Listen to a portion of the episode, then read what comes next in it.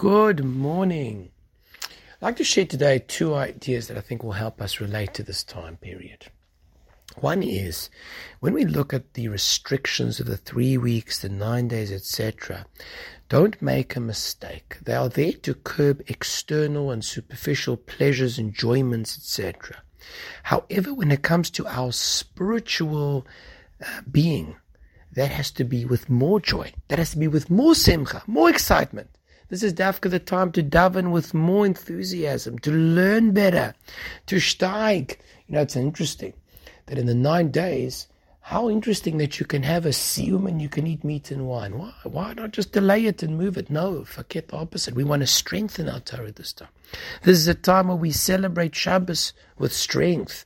We daven with joy. We do mitzvahs with more excitement because this is what caused the destruction of the temple. Like the rabbis say, that why was the temple destroyed? Because they didn't make the bracha on the Torah. Why did they make a bracha on the Torah? Because in a sense they viewed it like other sciences and wisdoms. So they needed a blessing on it. It's just there as a means to do other mitzvahs. No.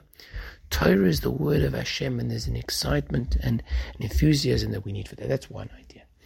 The other idea is for this time is instead of looking at all the destruction and, and the and the sadness, see the following. Look how much Hashem wants to do for us. Hashem, so to speak, is in pain.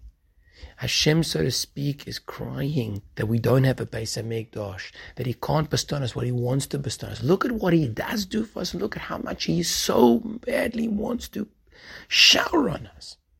But we can only appreciate the loss of the temple if we appreciate the one who built it and the one who gives to us. So these are two part, two ideas to think about. Number one, we do our mitzvahs with more excitement.